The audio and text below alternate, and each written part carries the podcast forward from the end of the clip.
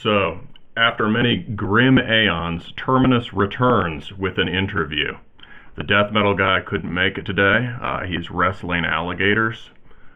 I am the black metal guy, and I am here with very special guest Alan Averill of Primordial, uh, Dread Sovereign, Blood X Blood Revolt, and now Verminous Serpent, which is the immediate subject of this interview, although I'm sure we'll get onto all sorts of other subjects. Uh, Alan, you're in the studio recording the next Primordial now, right? Um, yeah, I was um, until last week. Um, so at the moment, it's just being well mastered. Actually, the mixing was last week, so um, this is the finalization of the artwork, the final master, trying to scrabble together stuff for bonus material and you know that kind of thing. The final little nails in the coffin, so to speak. So yeah, album number ten um, is sort of in the bag. Very cool. Yeah, I want to come back to some questions about the recording for that uh, soon. I mean, right now, so yeah, mixing it's it's out of your hands at this point, right? Or do you still have a hand in the mixing process? Oh no, um, I'm you know I'm generally pretty hands on with most of the things that I do. Um, it's a little bit different with Primordial because Primordial is like four grumpy, um, you know, four grumpy old tyrants all jostling for position. You know, all there's a lot more, bit more compromise than say with Dread Sovereign, which is you know I'm pretty much mixing that. Um, together with the engineer. Um, I'm still very much involved in the tone and the sound and a little bit of this, a little bit of that, the other thing. Um, but, you know, um, there's that moment where you just have to trust somebody else's, a little bit of their judgment. But generally, yeah, I'm, I'm, I'm fairly involved in every aspect of it, whether it's, I mean, for example, with the artwork, it's, you know, I've been taking the photos for the artwork and sourcing images and ideas and that kind of thing. So I'm usually quite involved in every part of the process in everything that I make.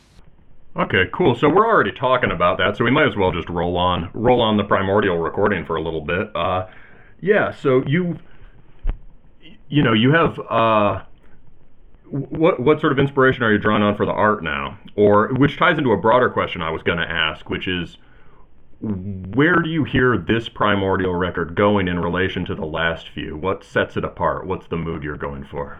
If you don't mind revealing that at this stage, or the kind of images and ideas you're drawing on. Uh, no, I don't mind. I mean, I'm going to have to talk about it um, enough times, but why not? You've got to start somewhere, right? Yeah, I mean, um, what happened really was that we, Primordial did nothing during lockdown. Absolutely nothing. Dublin was, not just Dublin, Ireland was, um, you know, rather severely locked down, we, we decided to just put everything on ice. We don't write remotely, we don't trade um, riffs, we don't do that kind of thing. So, um, realistically, when people began to say to us, hey, it's five years since the last album, for us, it's realistically two and a half years. Um, but we got into, I suppose, um, what you would call the, what would you say, the hurry up offense or something like this about four or five months ago. It's your American football reference for you. Um, and we just sort of sat down and said, right, we we got to go for it. We've got to f- trust in ourselves. We've got to um, start, you know, really accelerating the writing process. Started moving things along because, you know, if you don't have a deadline to work towards, you can kind of list a bit aimlessly. Um, but no, we just decided that um, all right, we're going to start doing this in uh, March. And last November, uh, I guess we started really in earnest, trying to put songs together, with some ideas. Um, right now, it has 10 songs, um, which is longer and more than most Primordial albums. Um, it's got its dark, gloomy stuff, um, but I think the overall tone is pretty defiant, a bit more epic heavy metal. Um, there's some old school um, black metal style moments, like the first album, whatever you, or you know, that kind of thing. Um, it's got. I think it's. I think it's a very strong record. Yeah. Um. So we're very happy with it. The artwork and stuff. I can't really say too much about the artwork, but I think it's going to be very interesting because we're moving in completely the opposite direction of where I think an awful lot of heavy metal has been going the last while. It's um, very. It's very difficult to make something that's what you would call iconic anymore. Um, when you think back to the um, brilliant album covers of the 70s and the 80s, which was more virgin territory. So um, we're trying to reach back into, I suppose, maybe something that li- looks a bit more very simplistic, and a bit more striking and less fussy than most modern stuff. But um, yeah, it's um, six months ago. Um, there was kind of nothing on the, you know, on the page, and now um, we're just about to, you know, dot the T's and dot the I's and sign it away. Well, I, sounds like a great direction. Uh, so, a couple of questions about that. How, how does the um, how does writing at the faster pace, right? You've had at various points you've had much longer times to do to, to write records. Uh, how does writing at the faster pace affect the songs uh, and feed into the energy? I, I think it's good. I mean, we're we're not a band who makes you know dozens of demos of every song and takes la- labors ages over everything. I think that heavy metal in its traditional form, um, the blueprint of what we knew and loved as old school heavy metal, I don't think it second guessed itself too much. I mean, I think it kind of um, bands rehearsed a lot, okay, but we rehearsed a lot um, in the writing of this. We just sometimes you have to get to a point where, as a musician, you have to trust in your instinct. And I think this is very much an instinctual album. Um, it was quite um, calm to make, but very pressurized. And I think that some people really enjoy that environment. I do. Kieran plays the guitar, does. Um, you know, I'll, I'll, I'll have the singing done and dusted in two days mainly. Um, sometimes one song just is one take. I don't fuck around. I don't see the point. I'm not interested in um, it, it's kind of more of a you know of a uh, snapshot. It's more um, instant. I find some people like to spend ages working on things, months and months and months, altering small things. But I don't. I, I, it's not my style. I think that if Black Sabbath can make an album in three fucking days, then you know you you should try and trust in your instinct. And we don't do any, like I said, file trading. There's no tempo maps. There's no click tracks. There's nothing like that.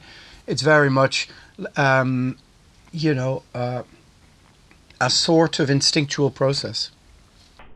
Very cool. Yeah, I think there is far too much. Uh, yeah, far too much of the click track and the file swap and the uh, bands with remote members or just one guy cutting and pasting in Pro Tools or whatever these days. Uh, so it's it's it's good to hear that kind of uh, shoot from the hip approach. Um, I've got some yeah, as far as the direction, I think a lot of our listeners, I mean, you know, we have a lot of, obviously, a lot of black metal fans and a lot of, uh, a lot of people, you know, increasingly more death metal people, and a lot of a, a, lot of things we've been covering lately have had a epic heavy metal flavor. There's been a real revival in that stuff, uh, and um, yeah. So what? As far as epic heavy metal, what would be some core reference points for you? I, I seem to remember Primordial had played some shows with Solstice back in the day. Hmm. Wow, Solstice. Yeah, yeah. Of course, we played with Solstice in '96. Um, when we made our second album, Journey's End, we stayed in the Solstice, the old Solstice house. Um, we had no money going to make the record and nowhere to stay. We actually had no drums and no amps either, and Solstice gave us their um, their backline. So yeah, I mean, you know, I, I have only, um, what can we say, uh, g- great memories of Solstice. I know they're, you could, they can be a divisive name for some people, but I don't care about that stuff. Um, back in the day, they were very good to us.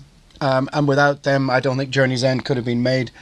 Um, yeah, and you know they were also an incredible band. New Dark Age um, was is a fucking milestone record, and also you know the last few um, I am the hunter and all that kind of stuff. I really, or what's that called? Death's Crown is Victory. This is a great, great EP.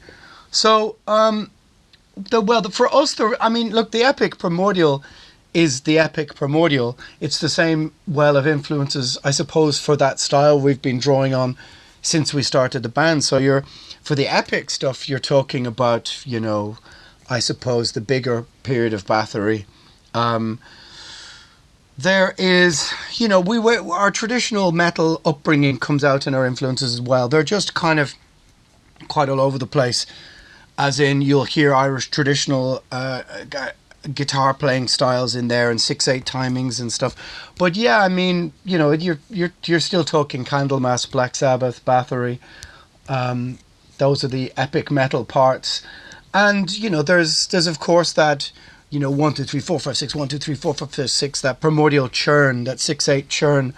Um, that you know you you you'll hear in Thin Lizzy Emerald or something, um, with that element of traditional music. But you know, we're there's there's still we still wear our heavy metal on our sleeves, so to speak. So there's a, quite a lot of um, quite aggressive, clean singing going on. There's of course still some dissonant, dark black metal elements, but I think it's um, got a quite a round, rich, bottom endy, hard tone to it. Um, so yeah, I mean, look, Primordial, Epic Primordial is Epic Primordial on album number 10. You're not really going to be introducing, um, you know, too many new elements to it. Primordial is what it is, you know.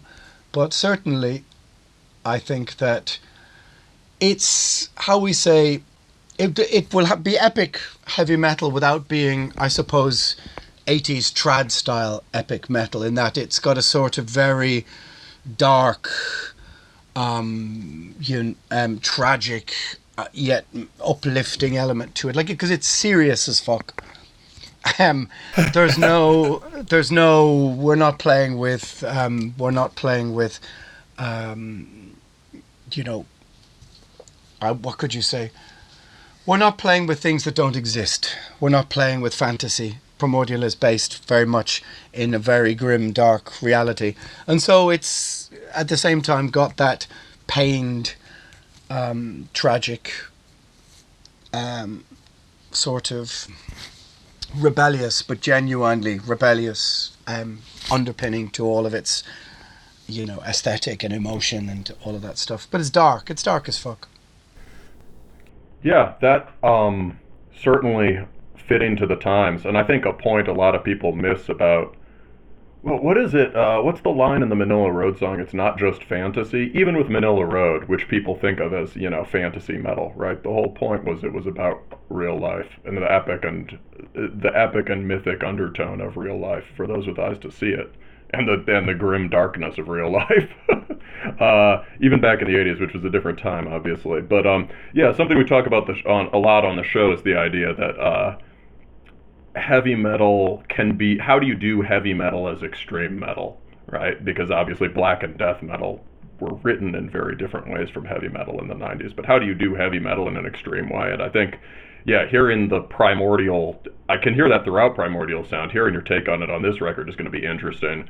Solstice is also a band that exemplifies that. Heavy metal but with all the seriousness and conviction of black metal. Um, i don't know yeah so you were also talking about that six eight churn, um, and I love that you mentioned Emerald because when when we've tried to come up with an origin for that sort of uh, folky sort of Celtic warrior sound, that's always what we come back to.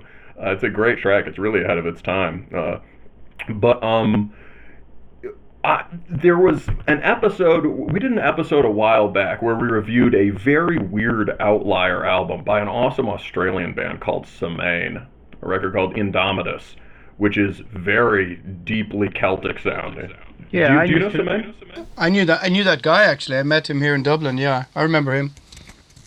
Awesome. Yeah, it's a, it's a great record. The lyrics read like they're just out of the Táin or something. It's just batshit in the best way. But um, so I was trying to f- figure out a genealogy of that kind of sound, right? And there's this.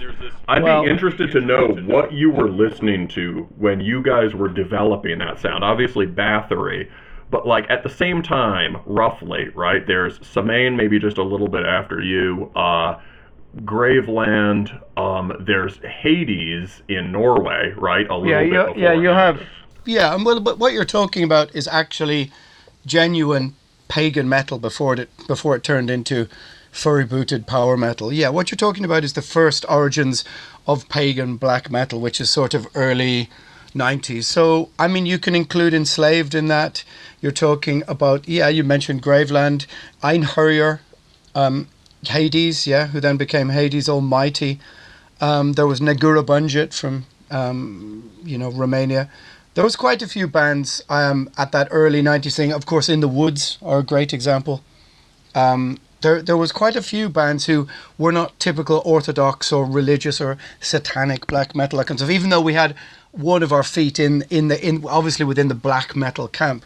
Um, I think the pagan black metal origins obviously are you can probably say Bloodfire Death is the moment where Bathory went from under the sign of the black mark stuff um, you, uh, and then you can see in Bloodfire Death it began to get a little bit more, you know, obsessed with elements of his own, um, you know, Viking culture and all that kind of stuff. So that's 1988.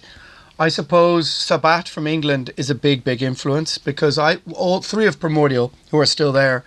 Um, we all saw Sabbat in 1989 in Dublin, and Sabbat was the first band that we saw who wore like leather gauntlets and had like you know kind of black eyelinery um, Tom G type stuff and sort of leather outfits. And I, we were, I remember seeing like, oh, that, that's, I don't want to be a jeans and t-shirt, DRI shirt guy. Um, we were, it was quite inspiring. And then Skyclad, of course, in the early 90s was the first, I think, to really put folk metal and, you know, together. Um, but the black metal bands came from a sort of different angle at it. I don't think many of the black metal bands in 91 or 92 were really thinking about, as you said, 6 8. The 6 8 for Primordial comes from um, realistically Kieran being very into tr- Irish traditional music, and that's just a, a, a, timing phrase 1, 2, 3, 4, 5, 6, 1, 2, 3, 4, 5, 6. Yeah, no, no, no, no, no, no, no. Or, you know, what you what, Sons of the Morrigan or something. 1, 2, 3, 4, 5, 6, 1, 2, 3, 4, 5, 6. So he, he, that's just what he brought from Irish traditional music, and we mixed it then with Bathory, um, you know, and Candlemass and Sabbath and stuff. But I don't think many of the other black metal bands were trying to do that. Cruachan from Ireland were pretty much in the beginning of the whole thing as well. Um, but we didn't want to be overtly folky or Irishy. Um, and we sort of have we have moments here and there, but we didn't want to have violin or flutes or any of that kind of stuff. We wanted it to be, I suppose, a bit more, um, a bit more straightforward rock in its you know drums, bass, vocals, guitar type thing. We didn't want to rely on an external other instrument to bring the atmosphere, so to speak. But yeah, I mean there was a whole bunch of bands in the early '90s who were.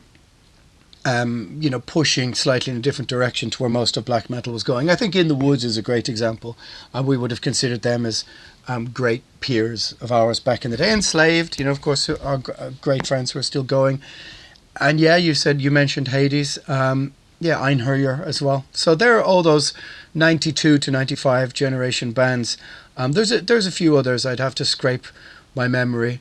Um, a few other ones I'd have to really think about.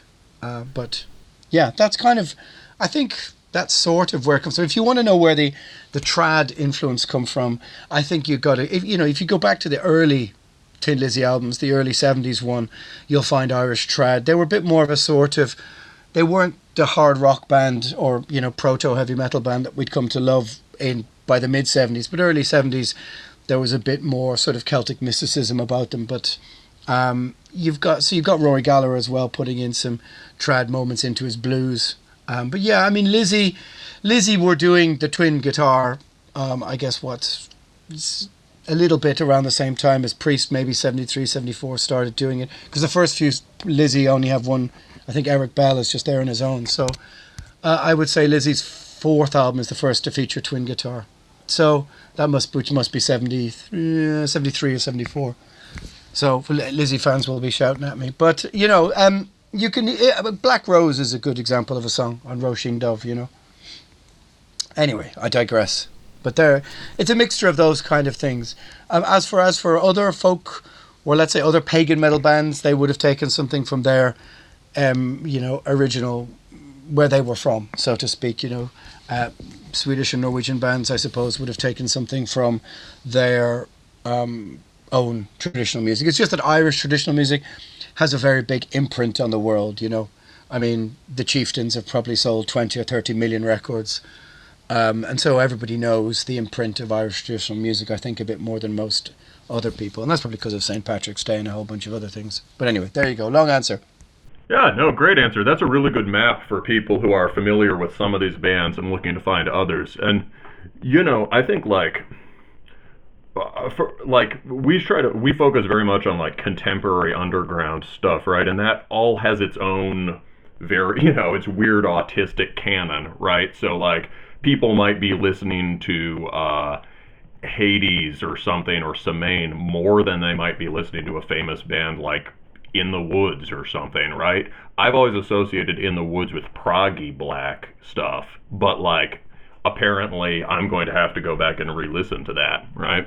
Yeah, the demo Isle of Men is pretty much black metal. I mean, don't forget at the same time, you know, you've got the Spectre of Burzum by album by Filosofem and, Hvis Lyset.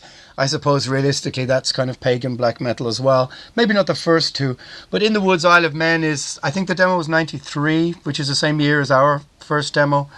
So um, yeah, I mean they had black metal vocals as well on the first album. So um, I think people should yeah have a listen to Heart of the Ages most definitely. Yeah, yeah, and Einherjer too. I didn't realize was a that old, or I think I thought of it as like some sort of folk metal band. I'm gonna have to revisit that. It's a, it's it's a Yeah. great map for people you made. Yeah, I mean they they had their demo I think was called Aurora Borealis. And it, it's the same. I think it might be 94, 93. Yeah, I mean we're all enslaved as well. I mean Frost, Hordanes Land. Um, you know these they're they're drawing on um, you know pagan influences as well. There's a there, there's a bunch of bands really when you when you look around. You know. And and would you say you were sort of generally in touch with and tuned into what all these bands were doing at around that time, or is it you Oh, were yeah, developing your own? absolutely. No, no, of course. We were part of. I mean, I started my first fanzine in the end of '89. Um, so I was writing with. I mean, I'm all the bands I'm talking about. I probably wrote letters to at some stage between '91 and '94. Um, yeah, I was doing fanzines and tape trading, and I was super involved in the underground. In in those times, I did like five, six fanzines between '90 and '96. Um, and yeah, you know, just letters arriving every day from all over the world, and yeah, it was a wonder. It was an amazing, magical time to be part of the underground. You know, pre-internet, writer letter, you know, letter writing, tape trading, getting stuff every week. Um, so yeah, we were totally aware of everything that was going on. And me and Kieran, you know, wrote letters to people, and yeah, but you know, we were influenced by the scene as a whole, the energy of the scene. Um, that you would, you, you know, one day you'd get a tape in the, you know, you'd you'd get a, a, a package and would be somebody from Mexico or Colombia writing to you, um, or you'd be getting somebody from Israel or Poland or something. Um, but yeah, there, there there's more, you know, pagan black metal bands that I'd have to dredge my memory, and you'd go, oh, what about I don't know, Veles or Tumulus or something like this, and I go, oh yeah, of course, those, those bands as well. Um, but anyway, yeah, it's we were in the black metal scene, but we just had our own, I suppose, cultural sort of um, historical slant on it that was a bit different from the usual religious black metal. Yeah, I feel like the Celts and the Eastern Europeans really converged on certain drone ideas, textured drone and triplet guitar stuff. Right. Yeah, I, I would say you're probably right. I mean, um, you know, but it's all it's all primitive stuff. They, they, you you won't really find, I think, much pagan metal from that era from Spain or Italy or Portugal or Greece. It, it seems to be a, a a cold country thing. But yeah. Um, so yeah, cold countries, uh, hard liquor, uh, you know, potato availability of potatoes, uh, depression. Um, so uh, what else? Another early influence thing, which I think we could link. This might be a good segue if you want to get into more Verminous Serpent stuff. Uh, which which li- we might link primordial to Verminous Serpent and be important for your work in general. Uh, the uh, my co-host was interested. Well, a he was interested in Skyclad, so you've already mentioned them, right? Uh, and Sabbath. That that connection uh, is really interesting to know. Uh, but the um another thing like that, you know, uh, if was the question of whether you felt yourself to be coming, you know, your relationship to say the Peaceville Doom scene, which I know on your show you've talked about as being quite important to you, and it seems like intertwined with. Uh, the development of Primordial, right? That's I think you, so. You were hanging out with Solstice. You also recorded uh, Journey's End at the Peaceville studio. But what, well, what's your we mi- well we mixed we mixed it. We even mixed our first album Imrama. We mixed that at Academy. Um, we toured in '94 with Anathema. Um, um, you know, only three or four or three gigs or something. Um, we knew my my dying bride a bit. Well, less so my dying bride, but over the years, of course, there's been you know. These were the sort of anathema, my dying bride, Paradise Lost were the sort of big names within that scene, and we became friends or played with them many times over the 20, 25 years. But anathema, um, you know, we would have been uh, we would have known more than the others. But yeah, that whole scene, that academy scene, there's so much, so many good bands. Um, there was Chorus of Ruin. There was uh, so many good doom death bands from the UK back then.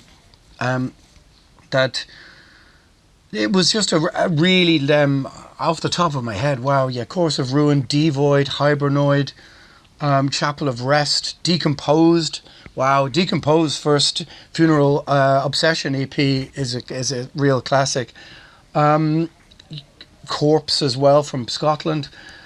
There was an awful lot of really good, very gloomy stuff from England in that early '90s period. That seemed to just rule the roost, and more so than death metal or um, other stuff. But yeah, there was there was a really interesting scene, and I think it was born out of people who grew up in the 80s in sort of hard towns, um, in sort of working class places, um, sort of poor places, like certainly like Dublin was, and in playing music was a, not just a reaction to that to give you um, something um, to take you out of all that, but you know the the, you will find with most Irish bands from that stage, we weren't playing aggressive, fast, aggressive, frenetic. There was no black thrash bands from Ireland in '93 or four. You've got Mourning Beloveth and stuff, but an awful lot of it was just was quite gloomy, earthy, sodden, wet, miserable um, kind of music, and that sort of betrays the the, the Irish um, spirit at heart. I think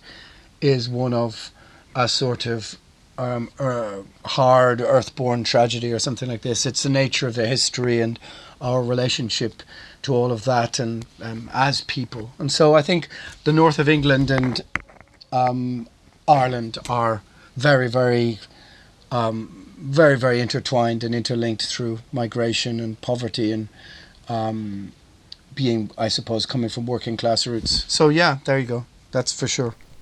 Okay, that's yeah. I, I, I so it's interesting what you said about that being the specific kind of. Uh, uh, Irish and maybe just British in general, especially Irish and Northern English affect. Yeah, yeah. There was no there was no fucking party music here.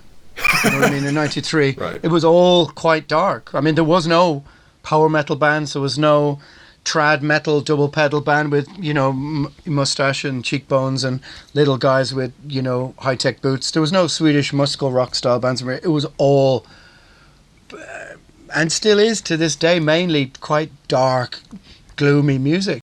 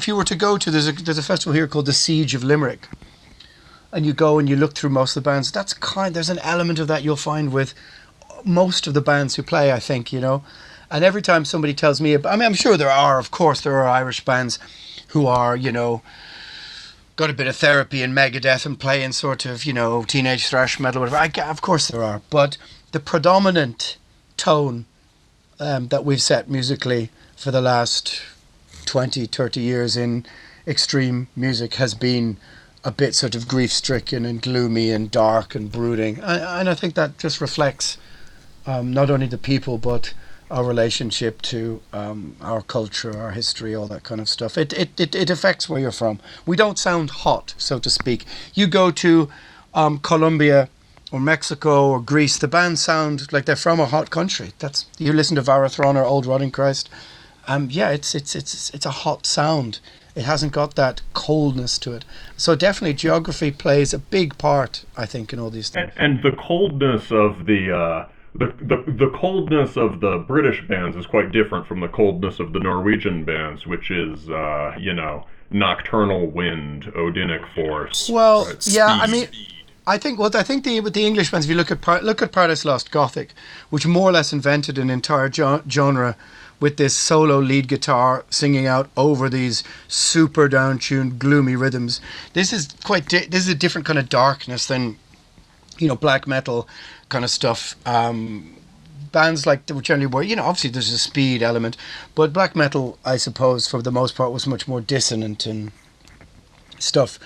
Um, it's a it's a different kind of gloom, all right. Yeah, that's for sure. And Would I think Irish bands Irish bands were more like than the the Yorkshire gloom, you know. Yeah. So would you say that maybe one thing that uh, we've wondered about is do you think it would be fair to say that this sort of doom sound you're you're talking about, not not just Peaceville, but this general sort of down tempo, earthy, hard, working class gloom, do you think that's maybe the it British can, analog to, to the second wave black metal stuff? Because one question people have always had is like, why weren't there more, given the histories of these countries and blah blah blah? Why weren't there more great sort of black metal bands out of uh, out of either England or Ireland in the early 90s? Yeah, I, well, it's an interesting question. I mean, don't forget there was also, apart from Sabbat and maybe Deathwish and Onslaught, there was no good English thrash either. Um, you know, it's and but having said that, if you th- if you think about it, uh, you know, there's not really any good Norwegian thrash metal from the 80s. Um, there's not really any good Norwegian doom metal, uh, with the you know with ex- a few exceptions um, where Sweden kind of has it all. But yeah, I mean, look, a band from Sweden in '93 or four were probably not laying claim to the same um, working class miserableism uh, that came from Yorkshire in 1992. Bradford is a whole other level of miserable, and you know, if you've been in Stockholm and been in Bradford, you understand why one sound comes from one place. So, yeah, it's a it's a different kind of thing. But the the the, the gloomy, doom-filled um, sort of grief of those old records. Like listen to Symphonaire by My Dying Bride. This is dark, dark stuff, and I think probably darker than diabolical full moon mysticism.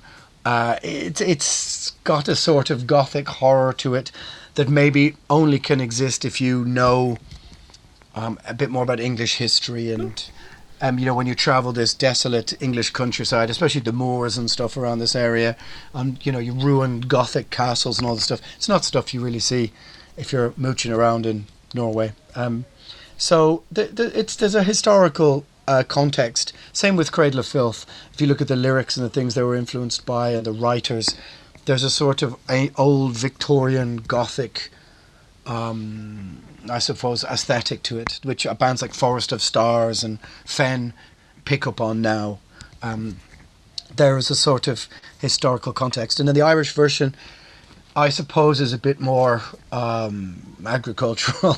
it's a bit more primitive. Um, we don't have the fine, um, I suppose, medieval history in the same way, but it, so much of it is, yeah, it's it's. I think it is a, a a the a sort of cultural internalized grief and tragedy of the a, a, nation's history, which of course is very different if you're from Ireland than from England. But yeah, I mean, you know, you you, know, Liverpool was just full of um, working class Irish migrants. And so when we hung out with Anathema the first time in '94, we instantly got along with them because they just felt like they were just like us, you know, exactly like us. Whereas I don't, I'm not sure we would have felt a bunch of teenagers from Stockholm were quite the same. But I'm sure that I'm sure they were, you know, because we all ultimately were involved in the underground scene and tape trading and you know so that that's what bound us together but we felt a particular kinship with um, that kind of stuff Okay, yeah. Anyway. So, yeah, so that's one thing I was wondering was like, so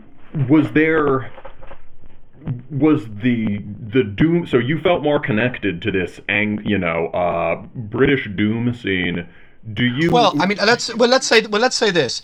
We, we played with those bands and met them in 1991 2 3 4 so we weren't meeting immortal or mayhem or something like this. We didn't meet some of those bands till 97 98 but not many bands came to ireland. So we would ha- you know we, we did a little tour with anathema in 90 early 94 um, we met My Dying Bride. We, you know, you'd seen Paradise Lost. We, you know, we hung out with Decomposed, Chapel of Rest that played here. So nobody was coming here in 1994, but English bands who might take the ferry across. So that's probably why. But I mean, musically, Primordial probably has elements of that scene, but also has something in common with the, you know, the Scandinavian black metal bands because we were also inspired by Bathory right. um, and Celtic Frost, and um, you know we we had our black our demo is probably more black metal than um, you know Yorkshire Doom. Although having said that, you look at the start of Among the Lazari and to the ends of the earth, and yeah, there's there's and Darkest Flame. There's Doom in there as well. There's always been Doom in Primordial. I suppose this is the influence. This is just the mighty Sabbath weighing over everything, I guess. Yeah, so that's so there wasn't like a was there a tribalistic hostility between these scenes in the early like would I, I know the black metal people could be very uh you know intensely uh line drawing right which was Yeah, I mean, I was a, I was a I was a total black metal guy, absolute. Um, I mean, obviously, I liked other things, and I, well, all the bands were talking about, I liked them as well. But fundamentally, I, you know, I was a sort of uh, a black metal upstart. So yeah, I know what you're talking about. But go on. Oh, I was just wondering. So, like, there was, I, I was, you know, the, the even the Norwegians, right? They had the, you know, we, we hate the Swedish posers, right? Uh, was there any like, was there a sort of tension between, say, your black metal, the black metal side of your correspondents and friends, and the more uh, Peaceville thing, right? These because by the, by the I don't think so. Okay. I, I, I don't think so. I mean, like, say, um, one of my oldest and best mates in that scene back then was Duncan, who used to be an Anathema, um, the old bass player. And, you know, Anathema j- would just come over in the van with their gear and play, and we'd all just hang out. And the first time we met, we're both just wearing the same Celtic Frost t shirt somewhere around 93.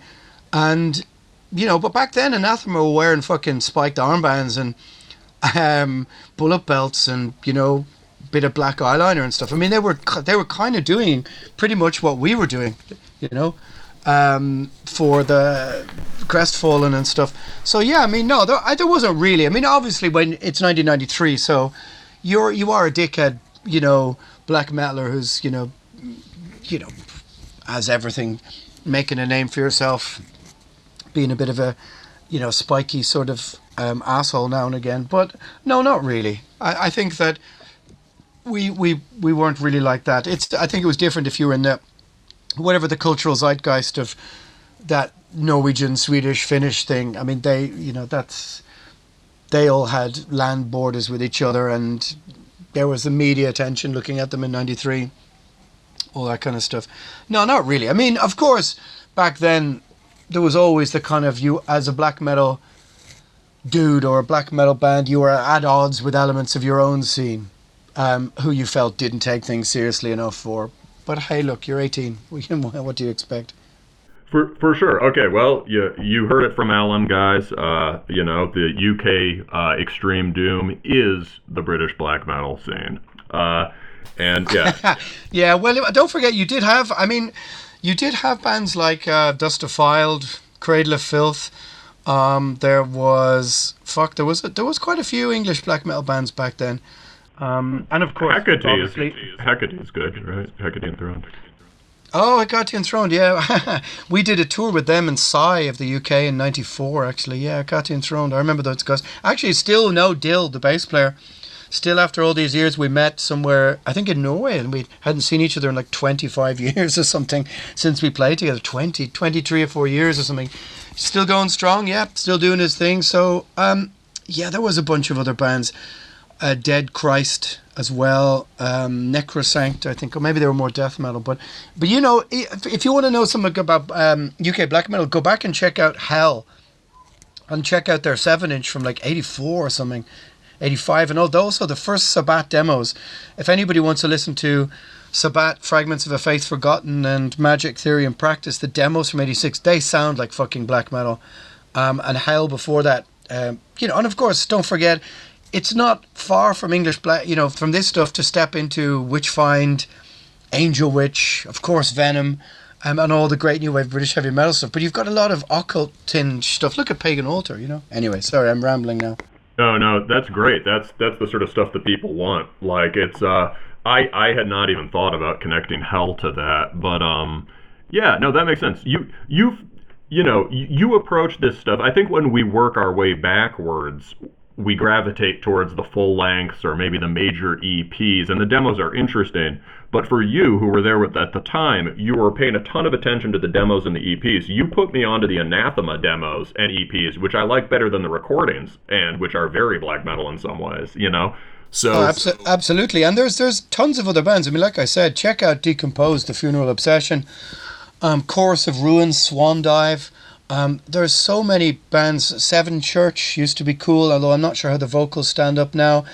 Um, there was there was so many good bands from back in that period, especially yeah. I mean, the Anathema um, Tours of Sinister, I think, is the demo. Um, Anathema were like 14 and 15 when they made that first demo. They were, also they were called Pagan Angel before that. So there was loads of great bands out there. Anyway, yeah, go on.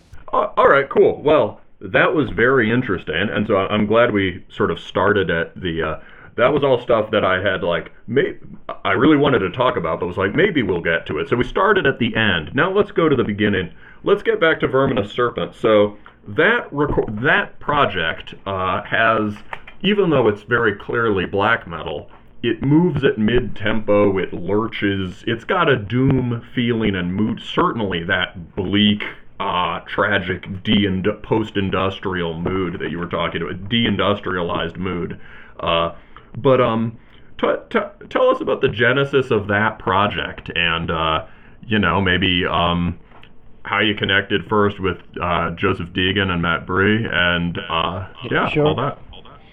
Yeah, well, I mean, during lockdown, uh, Matt, you know, who um, I would see quite regularly, he just had this idea. In fact, it came from me playing the guitar and him playing the drums, playing. Uh, we're doing like Beherit or something, we had these rehearsal things where we would meet up uh, in secret and have little rehearsal gigs for 10 people.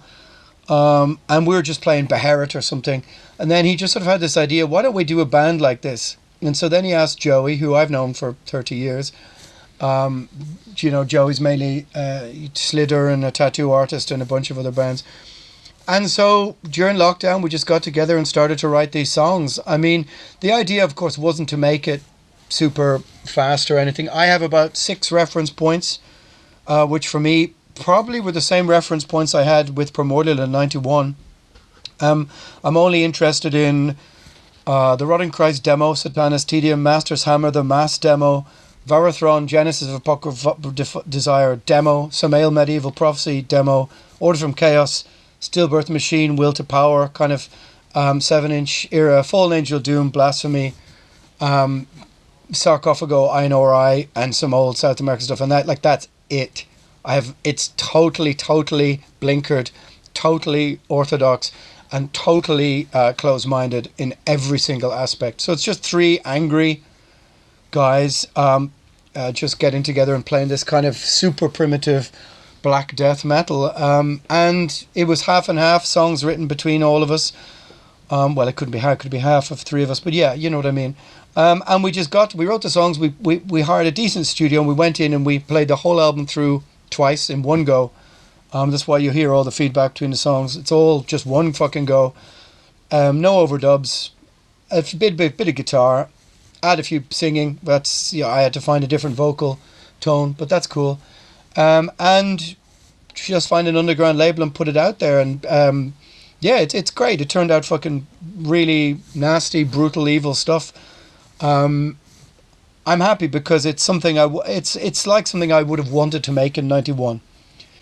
Um, and so to me, like I said, I can listen to Order from Chaos, Stillbirth Machine, or something, and listen to it and think, yeah, that's where I, you know, that's one of the eight things that I liked that put together to make this Satanas Tedium Feast of the Grand Whore. There's a riff that's like that. That's all. That's all I give a shit about. So it's not making any grand statement. There's no huge angle to it. There's no deep, cod philosophical nonsense in the lyrics. It's just all dark, angry tone to it. Um, you know, it's got the sort of medieval occultism vibe to the lyrics, but it's not profound, so to speak. It's it, it's to set tones and textures. I wrote a completely different kind of lyrical style, sort of onomatopoeic, I suppose, without sounding pretentious. And it, it's the, the lyrics are written to just be textures of sound with the uh, the dissonant consonants and hard tones of the words. But the, you know, so they don't really grammatically make sense, which is why they're just written in one huge, big, long sentence on the back of the vinyl. Cool. Um, so there's no. Uh, people are asking me for. To, to be honest, like uh, I've, you know, people are asking me questions that I've answered in 1993 about Primordial's demo, and I just go, "Hey, it's okay." Like, um, I, I, I'm not going to answer this like a 20 year old with a big, deep, um, f- you know, pseudo philosophical take on the world as you do when you're 18 or 19, and that's okay. But um, it's just meant to be dark, violent, um, honest, analog sounding black death metal, um, and that's exactly what it is. No less, no more, no big crazy story. Other than that, it was made in secret during lockdown because you you know you weren't even supposed to leave your fucking house. So, um, and that it's done analog, completely live, um, and you, which you can hear. So, you know that's what it is. So yeah, I, how does that tie into the writing? So as we heard it, it's it's really you know one of your patrons also follow, is also a patron of our show. So he mentioned something about the all the way through recording, which sounded very cool. You could definitely hear that. That makes sense. When it seems it seemed to us like the songs came out of improvisation or jamming at some point. Was there improvisation? How did you write the songs? And was there any improv um, on the recordings? Yeah, well, there's tons of mistakes. I mean, I'm playing the bass, so um, I didn't overdub a single piece of bass, so it's full of mistakes. I, I don't give a shit about that stuff, really. Um, it's, I mean, like like I would sit the, the day before we had the first rehearsal, I was sitting with my guitar and I thought I better fucking come up with something, or else we're just going to stand looking at each other in the room like idiots. so I wrote I wrote the first song that we did, and um, we played it. It sounded cool. It was cool energy. Um, you know, Joey wrote. I think we wrote like two and a half each. Um, my ones are the sort of knuckle draggers, the sort of um, slightly more simplistic ones, but um, yeah, you, you write your riff at home, but you jam it in the in the room. Yeah, and I mean, there's the the like the, the last song, the, the the last few minutes of it are just kind of wild. It's just sort of okay. Let's see what happens and whatever you play next. And I'm even with Dread Sovereign, I never play the same song twice, the same way. Never ever.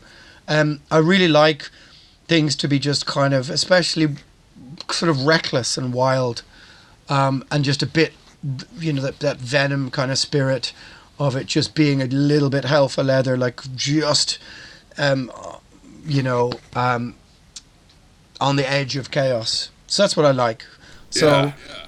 Um, that's exactly what it is, and so it's. I'm very proud of it, very happy with it. Hopefully, we get to play some gigs. I guess you know. So it's gonna. It's it's um it's like something I would have made in 1991. I would have wanted to have made in 91, and so therefore I'm I'm I'm, I'm really happy to that it has zero percent evolution or progression, and that it, that I'm very pleased with the fact that it's exactly like I would have wanted to make it in 91, um, and that nothing has moved on a single in, inch. That's why it's true black metal. the origin doesn't change; it's still there ahead of us. Yeah, exactly. I, and I have no interest in any of that shit.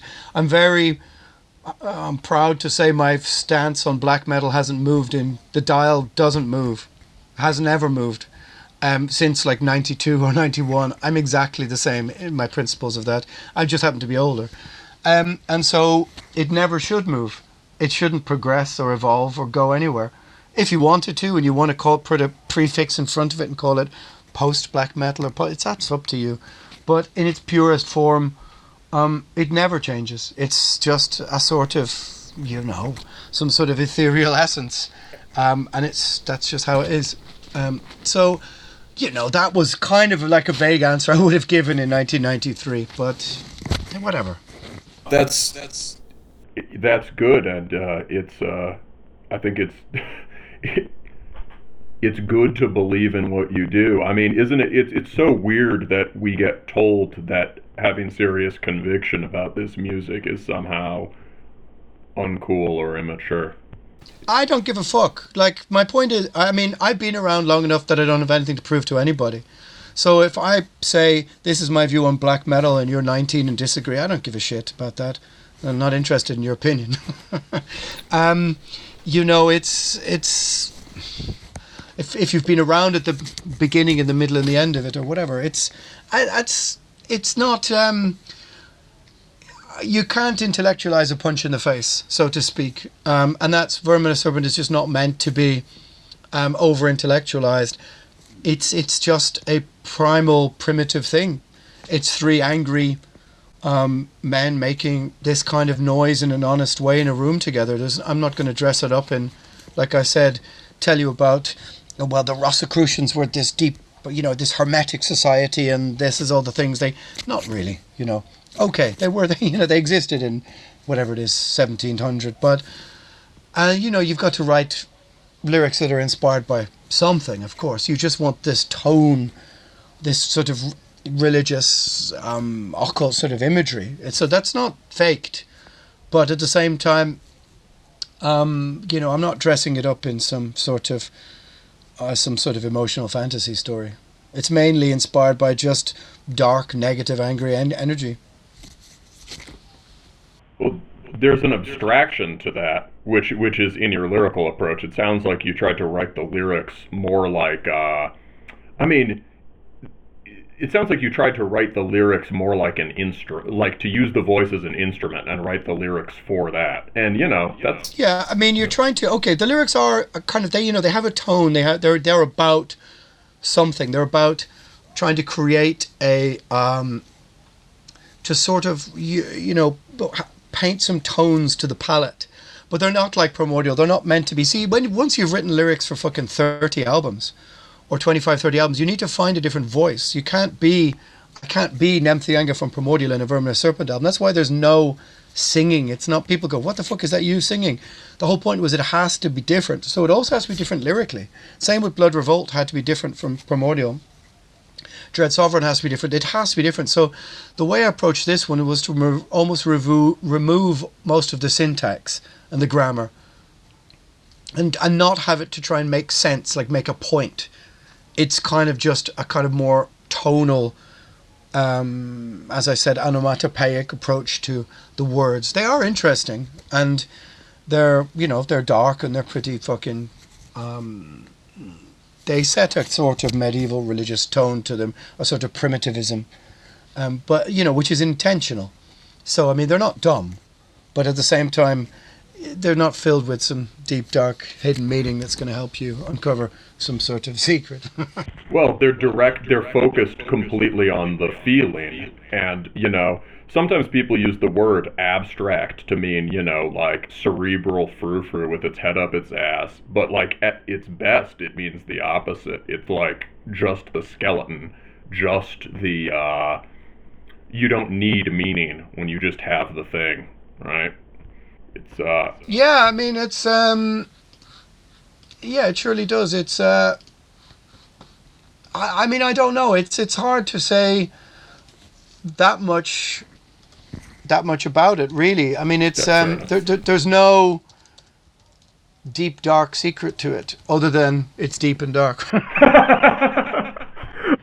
All right. You know, so, so um, other than that, so okay, we've talked about the improv. We've talked a bit about the lyrics. Um, as wh- where to go now? As far as the um the vocal approach, we kept mentioning, we kept thinking of like Les Légions Noires or whatever the French bands, right? But I assume you're like thinking about Samael. Yeah. Um, I'm thinking of, um, I'm thinking of things like Holocausto, um, from Brazil, Sarcophago, I.N.R.I., um, Old Master's Hammer, um, first album demos. This very old, obscure kind of mortuary drape, maybe at the start of mortuary drape. Um, this old, obscure black metal tone. And there's not much, ah, like not much high. It's a bit lower.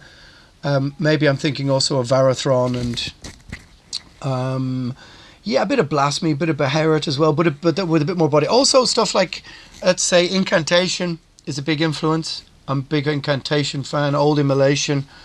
Um, the, I wanted some fucking you know, try and channel a bit of Glenn Benton into some of it and some of that old primitive um, death metal style. Uh, so yeah, it's it's the, the vocals are more death metal really, but I just wanted them to be chaotic and haphazard and they're all more or less done in one take. They're, I don't f- go back and fix things into or snap them into the rhythm too much. Sometimes they are, sometimes they're not. Sometimes they're repeating random words. They're kind of they're totally random, you know. So, um, yeah, there's a lot of old death metal in it. Um, I suppose that sort of late '80s, early '90s style, um, entrapment of evil um, Incubus as well. Oh, I mentioned that's a huge influence. Incubus, um, the not the Florida Incubus, the um, pre-Acheron Incubus. God died on his knees. Um, so that was a huge influence on everything. That's like my top five things for this to be like. Where was that Incubus from? I. Um, they're from. Hang on, just one second, and I'll tell you. Um, Incubus is the one with the inverted cross on the front. It is Gore Records, 1987.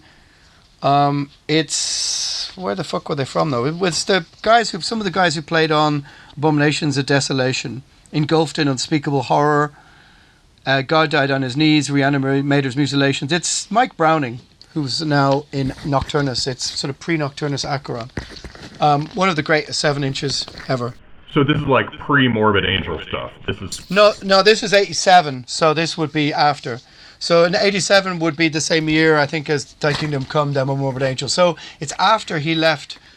He, Mike played on Abominations of Desolations, and that's the first thing he did after leaving Morbid Angel. And Sterling von Scarborough was the original bass player of Morbid Angel before David Vincent. So, um, yeah, Abominations of Desolations, of course, is another big influence.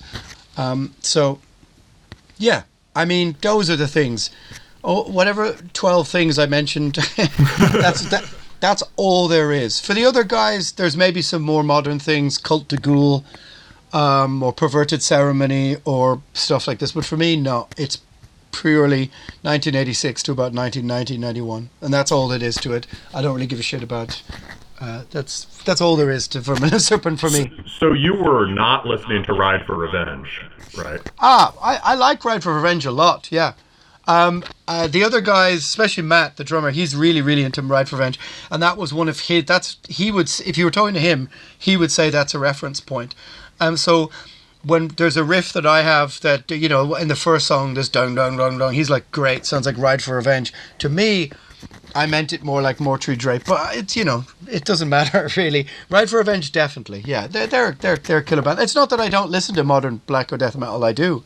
I like lots of modern stuff. It's just my reference points for writing, the things that actually influence me. Um, you know, I'm not a guy who who uh, whose record collection just stops somewhere in 1994. I, I have a lot of new stuff. I, I'm not as much up on everything as I used to be 10 or 15 years ago, but I still um, I still keep up on things. I mean, just literally before we I came in the door here, I was listening to this band, um, Daeva, D A E V A, American Black Thrash. Yeah, it's good.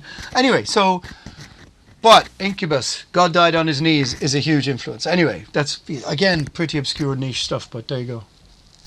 That's what we want. I mean, a, a thing a, pe- a thing people forget, right, is that for people of, of your generation who were there at the beginning, the black metal people were listening to death metal. That's like a big part of where it came from. I believe. No, it's the same. It's the same thing. It's the same thing. I mean, it's they were the same thing. Seven churches. I mean, you look at you know whether it's Show No Mercy, or whatever, or let's say Seven Churches, Scream Bloody Gore. Of course, we were all listening to death metal. It, things that what happened was that somewhere around somewhere around 1991, death metal started to be less about how great the devil was and more about how we should save the planet. And that just instantly turned a whole bunch of us off. As soon as bands started wearing board shorts and singing about the environment, I was like, no, I don't want this. What I want is axes and blood and guts and spikes and Satan and nails and fuck off. And, and I wanted the hate